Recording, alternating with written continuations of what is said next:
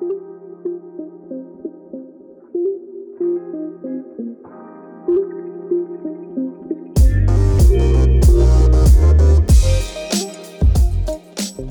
whatever you do in word or deed, do everything in the name of the Lord Jesus, giving thanks to God the Father through him. Wives, submit to your husbands as is fitting in the Lord. Husbands, love your wives and do not be harsh with them. Children, obey your parents in everything, for this pleases the Lord. Fathers, do not provoke your children, lest they become discouraged. Bondservants, obey in everything those who are your earthly masters, not by way of eye service as people pleasers, but with sincerity of heart, fearing the Lord. Whatever you do, work heartily as for the Lord and not for men, knowing that from the Lord you will receive the inheritance as your reward. You are serving the Lord Christ. For the wrongdoer will be paid back for the wrong he has done, and there is no partiality. Masters, treat your bondservants justly and fairly, knowing that you also have a master in heaven. This is the word of the Lord. Thanks be to God. Feel free to grab a seat. Um, sometimes in the scriptures, we come to hard passages. We come to passages in which we don't truly uh, know what to do with. And uh, this is one of those passages. So, we're going to talk about what do we do with it. Uh, thanks for being here. Thanks for um, you know showing up on a hot June morning. Uh, spring disappeared, and summer is here and oppressive. I do not like it, but we live here, so we got to deal with it. Uh, we're grateful for you. We hope you will be able to make it out this Saturday to serve with us um, for Juneteenth. Um, if you're not familiar, Juneteenth is the day in which we commemorate um, the release of American slaves, and it is a day, especially as a country that celebrates liberty and freedom. We should celebrate liberty and freedom in all of its forms. And so uh, we will be celebrating, we will be excited, and it will be awesome. So we hope you can join us this Friday. Well, if you're new or you haven't been here for a while, we have been in a series through the book of Colossians. Um, Colossians is a letter written by the Apostle Paul, and in particular, it is this beautiful explanation of how great Christ is. You know, Easter was a few months ago, but we're just not quite over it. Easter is the event for Christians. If Easter did not happen, we are wasting our time. If Jesus didn't conquer the grave, then this is a charade. And so, we as the Christian community who know that Christ conquered the grave, we continue to reflect on what that means for us. And I can think of no better place to do it than in the book of Colossians a few things um, to think about as we work our way through this letter. First, that this is a letter written, written to a young church. So the Apostle Paul, sitting in a Roman prison, hears of his friend's church plant and he writes to that church plant. He writes arguing that in Christ, in the death, burial, resurrection, and ascension of Christ, that a new kingdom has been started. Remember the opening lines from chapter 3. If then you have been raised with Christ, seek the things that are above, where Christ is seated at the right hand of God. Set your mind on things that are above, not things that are on earth. Paul develops the idea that we have been immigrated in our allegiance to Christ to a new community to a new kingdom, that we are no longer a part of the empires or the nations of this world, but we now serve a new king and a new politic. So that means our priorities, our culture, our way of life has been left behind, and we learn to adopt a new way defined by Christ and by Christ alone. And then finally, Paul writes that spiritual maturity is learning to live in accordance with that new kingdom. As we have been moved into a new community, a new kingdom, a new government, a new politic, we must learn what it is to live under the guidance of the King of Kings and the Lord of Lords. And Paul believes that spiritual maturity is built on healthy relationships. It's built on what happens between us. That it is the overflow of our relationship with Christ that happens in between us. And this transformation of relationships is what Paul is specifically speaking of in chapter 3, verses 17 through chapter 4, verse 1, which sounds awesome until you read the passage. Until the opening line, wives submit to your husbands, come up. That sounds great, Paul, but I'm not so sure about that. Paul clearly did not get it. Sometimes we can come to passages like this and it can feel out of date. It can feel misogynistic, it can feel just outright out of bounds. This is a passage that is known as a household code. These are instructions to Christian people on domestic matters. They define what home life should look like but many of these instructions, particularly the instructions we read today, sound out of date. They ring as, ah, I don't know about that. At best, they sound antiquated. At worst, they sound outright misogynistic, domineering, and biased towards the wealthy. When we come to passages like this that are on the surface problematic, we can respond in one of a few ways. We can breeze over it, keep reading, and focus on the parts we like. That's generally what I do. I'm like, ah, just gonna skip on over that, and we're gonna get to the parts about Jesus.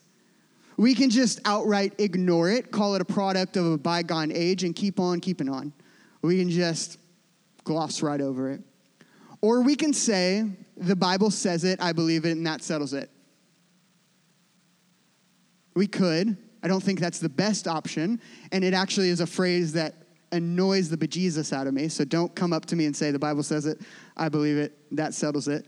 Because preferably, the thing that we as a community want to do is we want to wrestle with it.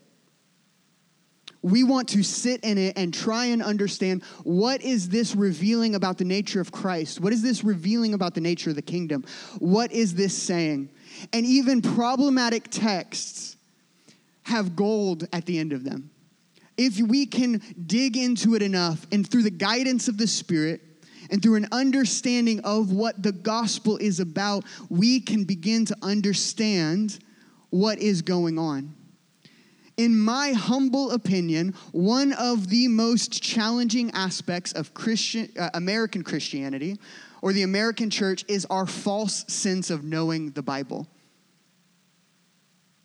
The Bible says it, I believe it, and that settles it without much nuance, without much digging into the history, without much digging into the culture. In my humble opinion, this is one of the most damaging aspects that the church has embraced. Spend two minutes on hashtag Bible on Instagram, and it will become very apparent that this text is sometimes just used as a sword against anyone and everyone we want it to be.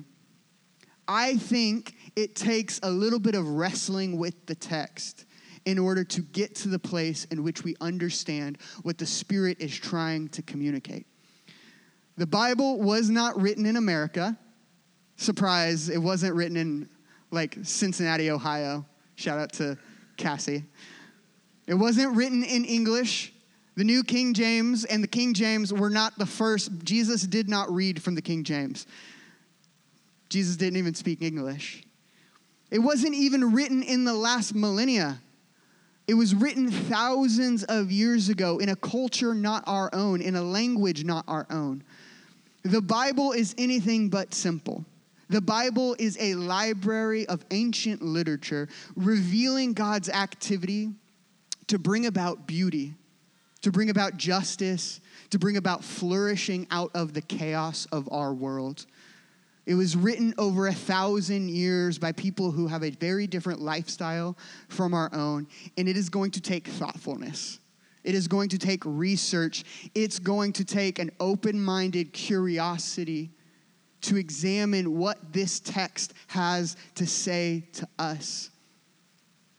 The Bible is strange It's ancient and it's foreign, and I think we should approach it as such. I think we should approach it with a sense of curiosity, maybe even suspending our assumptions about what we think it has to say to us. I think time and time again, we should approach the text with curiosity, with an open mindedness and an interest in finding out what it has to say about Christ and about us. I think if we breeze over it or ignore or just accept a passage like this at surface value, we will completely miss the revolutionary love that Paul is trying to communicate. Paul is not trying to put women, children, and slaves in their place. He is actually doing something far more revolutionary, far more subversive, and far more beautiful than what it seems on the surface. And so, we're going to jump into it. I'm going to be looking at the text a lot, and so we're going to be working through it. There will also be a lot of, bear with me, history. Um, because this is, again, one of those moments where if you can look at the history and the culture that Paul is writing to, then you will begin to understand what he is trying to communicate. So, bear with me, there will be a little bit of history. The sermon notes are on the website, so I would suggest checking those out. It'll help you follow along a little bit better. So, the Greco Roman world that the Colossians inhabited was patriarchal. No surprise here. It was a male dominated culture that viewed wives, children, and slaves as little more than a man's property. Some have said and suggested that what Paul is doing in this passage is little more than reiterating or protecting the status quo.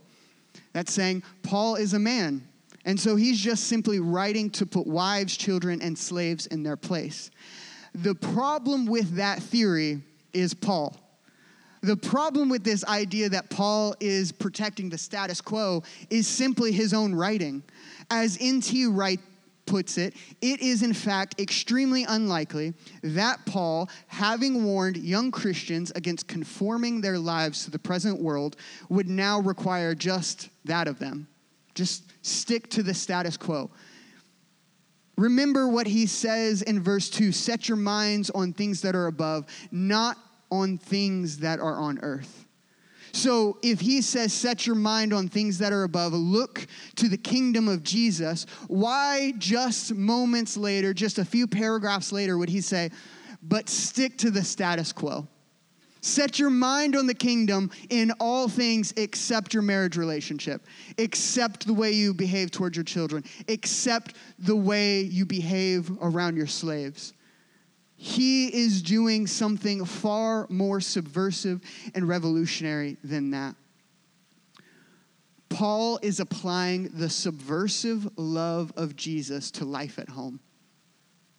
He's saying the love of Jesus liberates us from our brokenness. It liberates us from our tie to the way things are. And it moves us towards a kingdom not of this world. I believe that Paul suggests a way of being at home that disrupts, upends, and challenges the social hierarchies of his day. I believe he suggests a way of being at home that upends life as normal. It challenges, that's just the way things are. It challenges the status quo. The key to Paul's understanding of subversive love is found in verses 11, 14, and 17. So I'm going to quickly run through those. In verse 11, here there is not Greek and Jew, circumcised and uncircumcised, barbarian, Scythian, slave, free, but Christ is all and in all. For Paul, we are a people of diversity equal regardless of our identity, ethnicity, or socioeconomic status. In Christ, all is in all. In verse 14, and above all, put on love, which binds everything together in perfect harmony. The community of diverse equals are united in love and committed to one another. So, a community of diverse equals committed to one another and in love. And then verse 17, and whatever you do in word or deed, do everything in the name of the Lord Jesus, giving thanks to God the Father through him. That community of diverse individuals committed to one another in love is to do everything in the name of the Lord Jesus Christ. That makes the metric for what is right or what is wrong is not this is how it is or this is how our culture is, or this is the status quo. Rather, how should it be in Christ? To summarize, Paul suggests that the church is a community of diverse equals, united in love and working to do everything in the name of the Lord Jesus Christ.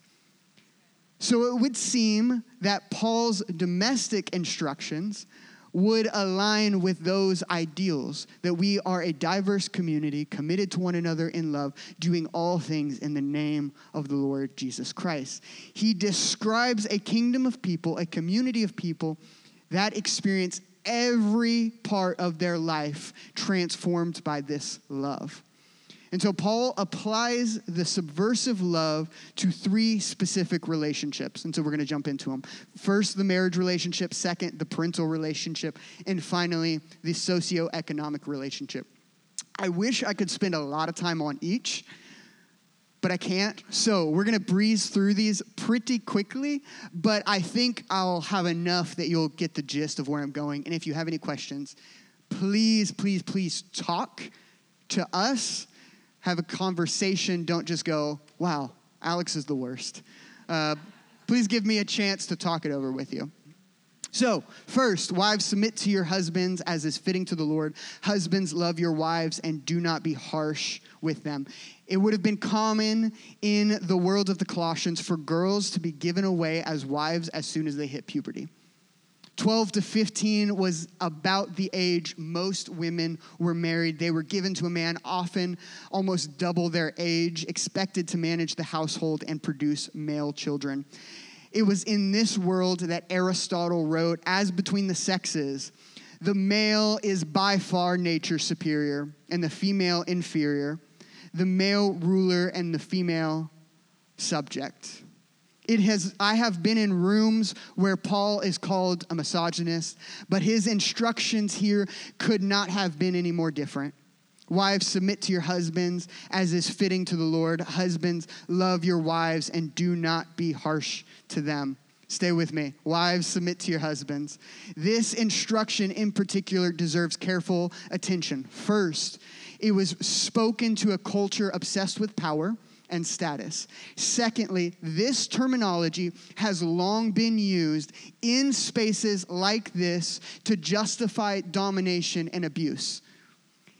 This cannot be used to justify domination and abuse towards women. If you or anyone you know is using it as such, you are doing the exact opposite of what this scripture is suggesting and you are taking the Lord's name in vain, you are sinning. This cannot be used to justify domination and abuse. In verse 20, Paul uses a term towards children that means obey. If he desired for submit to mean obedience, he would have used the same Greek verb. Submit here is not about obedience, it's not about power, it's not about becoming a doormat to your husband. The term carries the notion of humility and that Paul speaks of in verse 12 and what Christ embodies in Philippians 2.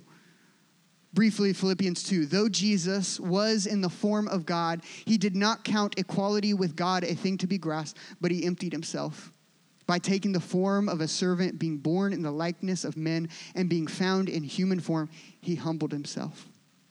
By becoming obedient to the point of death, even death on a cross. Paul calls the wives of the Colossian church to a gracious humility that looks like Jesus. If you think that means subordination, you don't understand who Jesus is, and you don't understand what Paul says just moments later about Jesus. Therefore, God has highly exalted him. The very one he said had humbled himself has now been highly exalted and bestowed on him the name that is above every name so that at the name of Jesus every knee should bow in heaven and on earth and under the earth, and every tongue confess that Jesus is Lord to the glory of God the Father. This is to say that what Paul is asking of women is simply to embrace the love of the husband, to humble yourself enough to be loved, to be shown the goodness of what it means to be in human relationship, to just simply submit to being loved. This is not a call to submit and to go with unquestioned authority to the husband. This is a call to simply submit to being loved. I believe that he is just simply saying, submit to being cherished, submit to being valued, submit to being in love with your husband. This is seen in the second half, the well, let me rephrase. The second half of this command is far more subversive than the first. Because wives were used to being told what to do in this culture. Submit was not a kind of long shot for most women.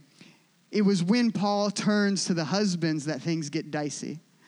Husbands, love your wives and do not be harsh with them. While we have an understanding of marriage being about love or the, the warm and fuzzy feelings we get with another person, this culture had no concept of love being a part of the marriage contract. The marriage was just that a contract that seemed mutually beneficial amongst people. And as soon as a wife was married off to her husband, the husband was now entirely free to do whatever he wished with that woman. So the fact that Paul is addressing how husbands should behave towards their women was revolutionary. Husbands, love your wives and do not be harsh with them. Notice that this has nothing to do with leadership or decision making. Male leadership and authority were assumed in the Colossian world. If Paul was talking about leadership, his instruction to men would have been about such. But instead, his instructions are to love one's wife as Christ has loved the church and to put her interests first. In a parallel passage in Ephesians, Paul says, Wives, submit to your husbands, and husbands, love your wives as Christ loved the church. I heard someone make the joke if you ever hear your husband say submit, your response can be, Well, then die. In Ephesians, this is what Paul calls us too. that it is this beautiful symmetry of both committed to love and committed to one another. The call of Paul is for husbands and wives to march into life not struggling for power, but in self sacrificing love, to be with one another and for one another it is painful that so many Christian conversations about this text and its parallel text in Ephesians 5 have to do with hierarchy, power dynamics, or subordination. That is a narrow perspective that revolves around a stunted imagination. An imagination in which it cannot see two equals working to submit themselves to one another working to be about the good of the other. Paul has a great deal to say on mutual submission in 1 Corinthians 7 and Ephesians 5, but we don't have time to cover that. Check them out if you have more questions. But to be honest, this is Cassie and I's dynamic. We commit to mutual submission as the guiding principle for our marriage. This is to say, we share decision making power household chores, and responsibilities. And I am committed to Cassie's good, and I trust that she is committed to mine. That that is the picture of marriage that Paul depicts, that it is two people committed to the good of the other. That I don't have to worry about where Cassie's intentions are because I trust that she has my good at heart. The call of Paul is for husbands and wives to march into life not struggling for power, but in self sacrificing love. And he offers a similar reflection on the parental relationship. From the book of Sirach, a Jewish work written roughly 200 years before Paul's writing, it gives instructions on parenting, but it is also telling about how parenting was understood in the first century. This is what the book of Sirach says He who loves his son will whip him often, so that he may rejoice at the way he turns out. An unbroken horse turns out stubborn, and an unchecked son turns out headstrong. Pamper a child, and he will terrorize you. Play with him, and he will grieve you. Do not laugh with him, or you will have sorrow with him. And in the end, you will gnash your teeth. Give him no freedom in his youth, and do not ignore his errors. Bow down his neck in his youth, and beat his sides while he is young, or else he will become stubborn and disobey you, and you will have sorrow of soul from him. Discipline your son and make his yoke heavy so that he may not you may not be offended by his shamelessness. This is kind of funny, but not if that is the reality of the culture. If the reality of the culture is your job as a parent is to break your child, you're talking about livestock, not the precious gift that a son or a daughter is. But Paul says, children, obey your parents in everything. For this pleases the Lord. Fathers, do not provoke your children, lest they become discouraged. In just a few crisp, crisp sentences, Paul says what thousands of books on parenting say in chapters. Children need discipline, and so do parents. That discipline in the parental relationship is mutual. Children are instructed to obey the directives of their parents to the best of their ability. Now, no, Paul assumes his audience are children and parents committed to the way of Jesus. So, in submitting to their parents, children will learn what it is to live the radical, self denying road to spiritual maturity. For a parent's duty, and in this culture, a father's particularly, their duty is to guide their children in love assuring their children that they are loved and valued for who they are, not for who they should be or might have been, but valued, loved, cherished for who they are. This is a long cry from bow his neck in his youth and beat his sides while he is young. This is a surprisingly new way of living in a culture in which a father has nearly unlimited authority on what he wants to do with his children. Paul recognizes that a heavy hand is discouraging and can cause a child to lose heart. It's a surprisingly nuanced view in the first century. Paul's understanding of the gospel is that of reciprocating love the parent initiates love simply by cherishing a, va- a, child for who they are, and children learn to respond with easy and playful obedience. It is this beautiful reciprocal relationship that subverts the parental relationship of the day. And hearing of Paul's theology and idea of a parental relationship might be a little bit of a sting to anyone who experienced a domineering parent. And I am sorry if that has been your experience or if the parental relationship is one that causes you pain. But take heart in the reality that Jesus is calling us to something better. That he is calling Christian parents to raise their children up in value, by valuing, assuring, and loving them. And that the day, if it ever comes, if that's something you desire, that you have your own, or if you have your own, work towards loving and assuring them of their value. The call of Paul is for parents and children to march into life not struggling for power but in self sacrificing love. And in verse 22, through the beginning of chapter 4, Paul addresses his final, the socioeconomic relationship. Now, this instruction is easily the most difficult to understand, whereas the ESV uses the term bondservant, the much better and more difficult translation is that of slave.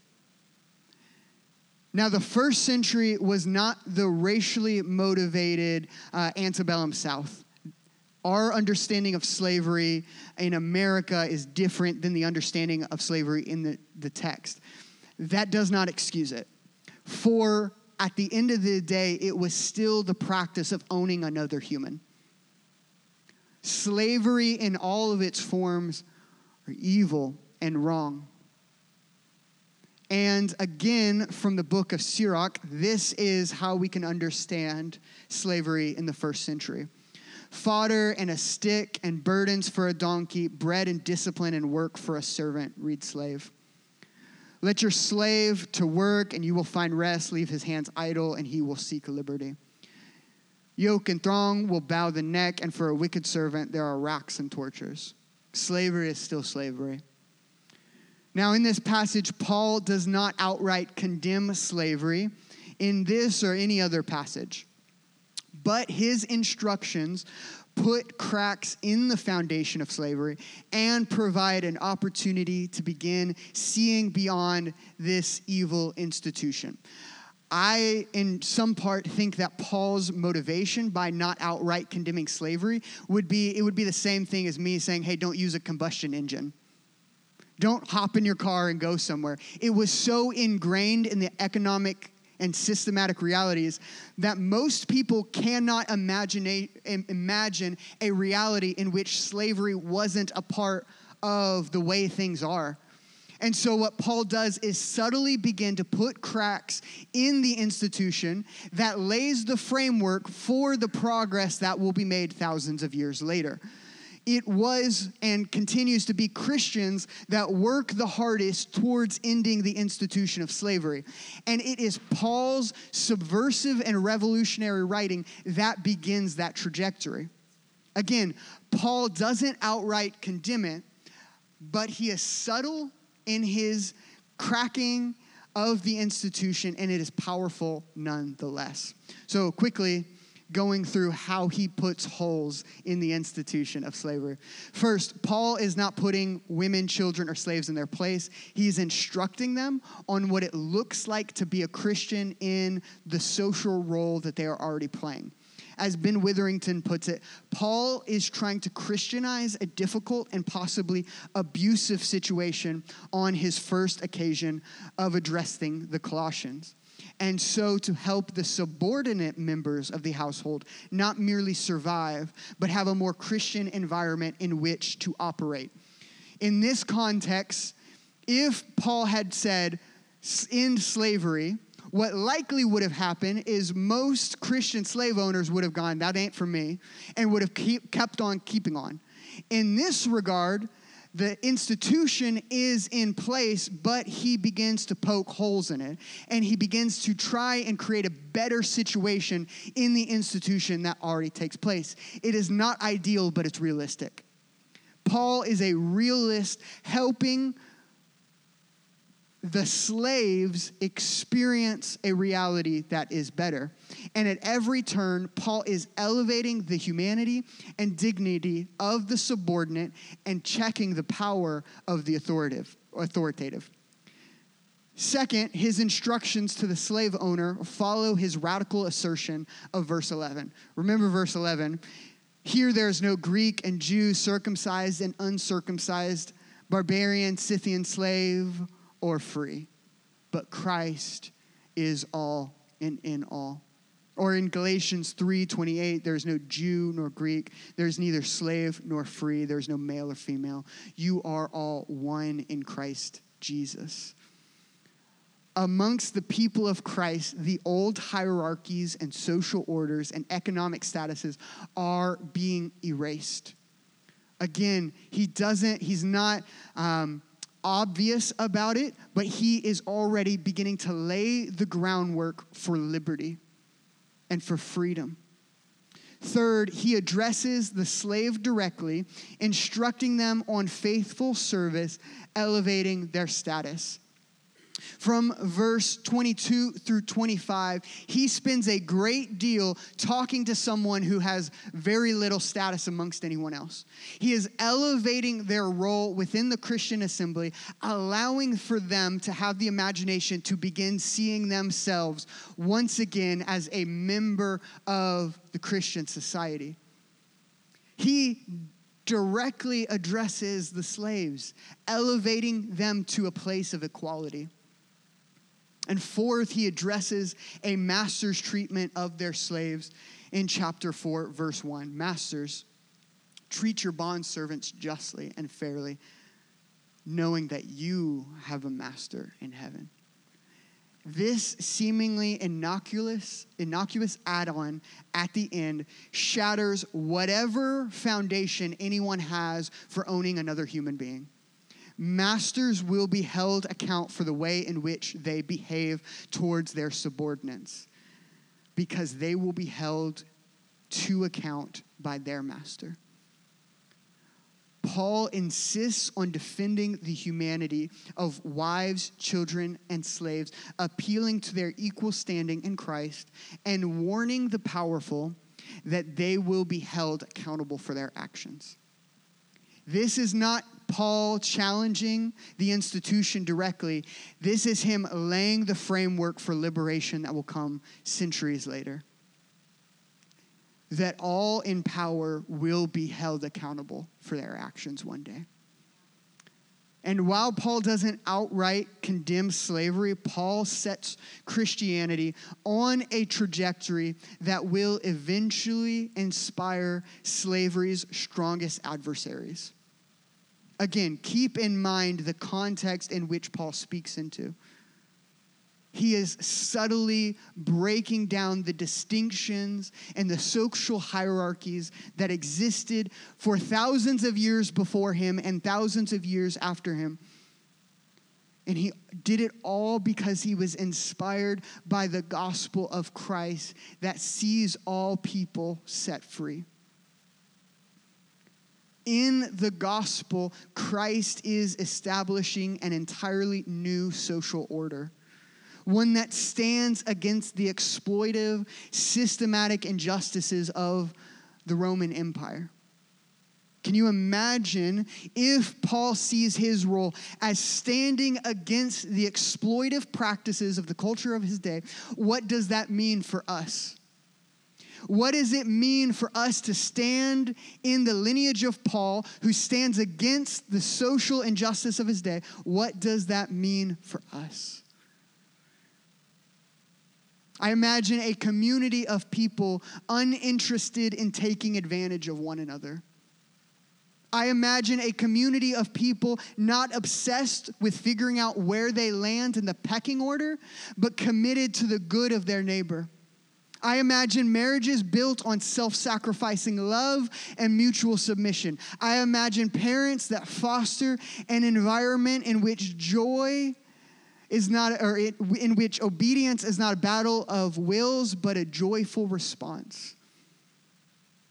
I imagine a world in which dignity is simply assumed and cherished.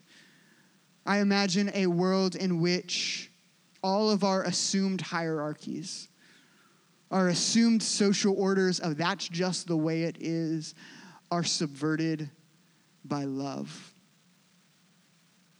The call of Paul is all human relationships. Abandon the struggle for power and embrace self sacrificing love and work towards a better day. This is the vision that so captures Paul, and this is the gospel and example of Jesus that we give up our old pursuits of power and instead we embrace the self sacrificing way of love. This is what Paul was so captured by. This is the beauty of the gospel message. Worship team, if you want to join me. In John 13, there's this really peculiar story that doesn't make sense to us, in part because we all wear shoes. In John 13, Jesus is sitting at dinner with his disciples. And have you ever been at dinner and there's a problem you all know about, but you're not willing to address it? Have you ever been at a dinner where you all kind of sit in silence and you, you make a side eye at someone because you know that there's a conflict of brewing? Uh, this was one of those moments. At dinner, the, the meal had begun, and 13 men from the Middle East in the first century had sat down for dinner, and their feet were caked with mud dust, and whatever they stepped in from that day's journey. Now, in the first century context, your table was often incredibly low, and you actually used one another to kind of lean up. So you actually sat really close. So imagine no AC, low table, leaning on one another, and nobody's feet had been washed from that day's journey yeah, you would be making side eyes at people too, because there was probably one guy who was supposed to do it, but he decided to be bold that day and he chose not to do it. And at the end of the meal, Jesus gets up and he takes off his outer garment and he gets down on hand and feet and begins to wash the dirt caked, disgusting, sweat soaked feet of his disciples the King of Kings, the Lord of Lords, the one known as the Prince of Peace, the one that sits on the throne of the cosmic kingdom, bent down and began to wash the dirt soaked feet of his disciples. After some dramatics from the Apostle Peter, Jesus stands up and says, If then your Lord and teacher. I have washed your feet. You also ought to wash one another's feet. For I have given you an example that you should also do just as I have done to you. The love spoken of in our Colossians passage is not demonstrated in grand gestures it's not demonstrated in infrequent virtue signaling. It's not demonstrated in words, but it is demonstrated in the moments of taking daily opportunities to affirm your love, to affirm the dignity of someone else. The subversive love of Jesus is born out in everyday moments where we learn to serve those around us simply by being helpful. Jesus didn't lay a plan to trap his disciples. He wasn't like, hey, hey, don't wash their feet. I'm going to show them. He just simply saw what needed to be done and wasn't too big to act. He simply saw the feet and likely smelt the smell and moved in love to respond to his neighbor's need. Tish Harrison Warren, an author and lead pastor, has this beautiful reflection on domestic life called the Liturgy of the Ordinary. And she rec- recounts this moment in which she saw a sign that says, Everyone wants a revolution, no one wants to do the dishes. Everyone wants a revolution. Everyone wants the current way of things to be upended by power and by someone making a decree. Everyone wants a revolution. No one wants to do the dishes.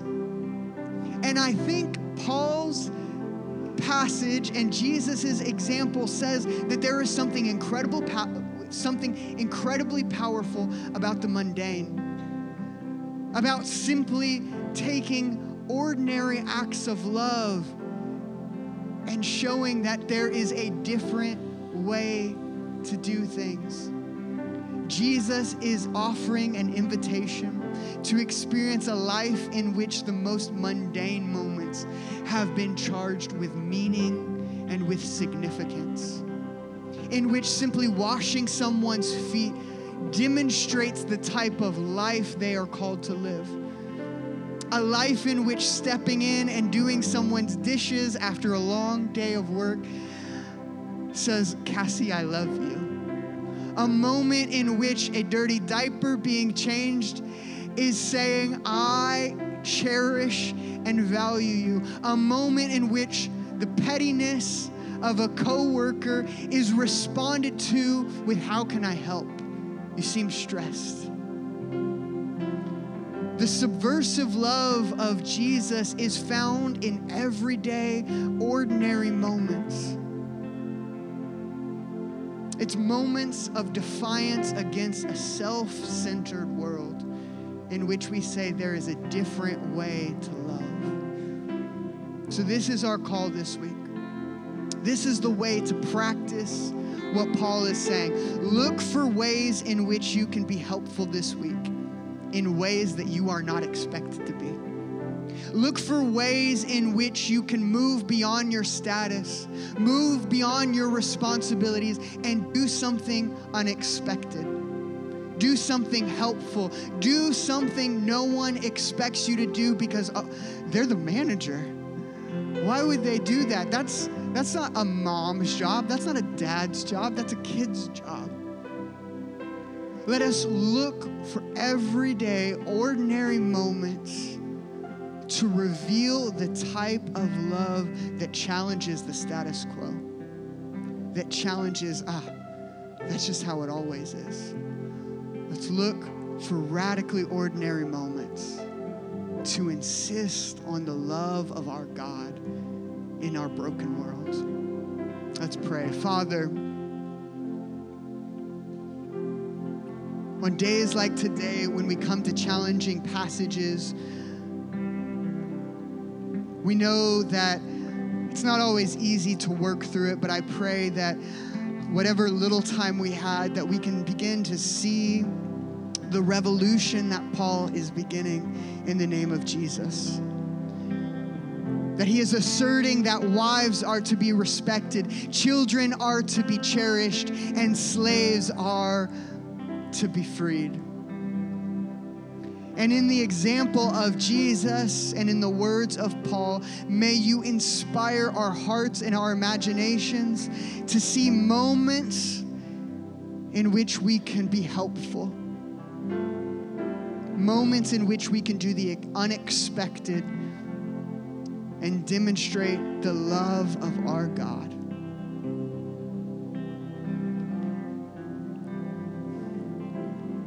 It's in the name of our, of our servant King we pray.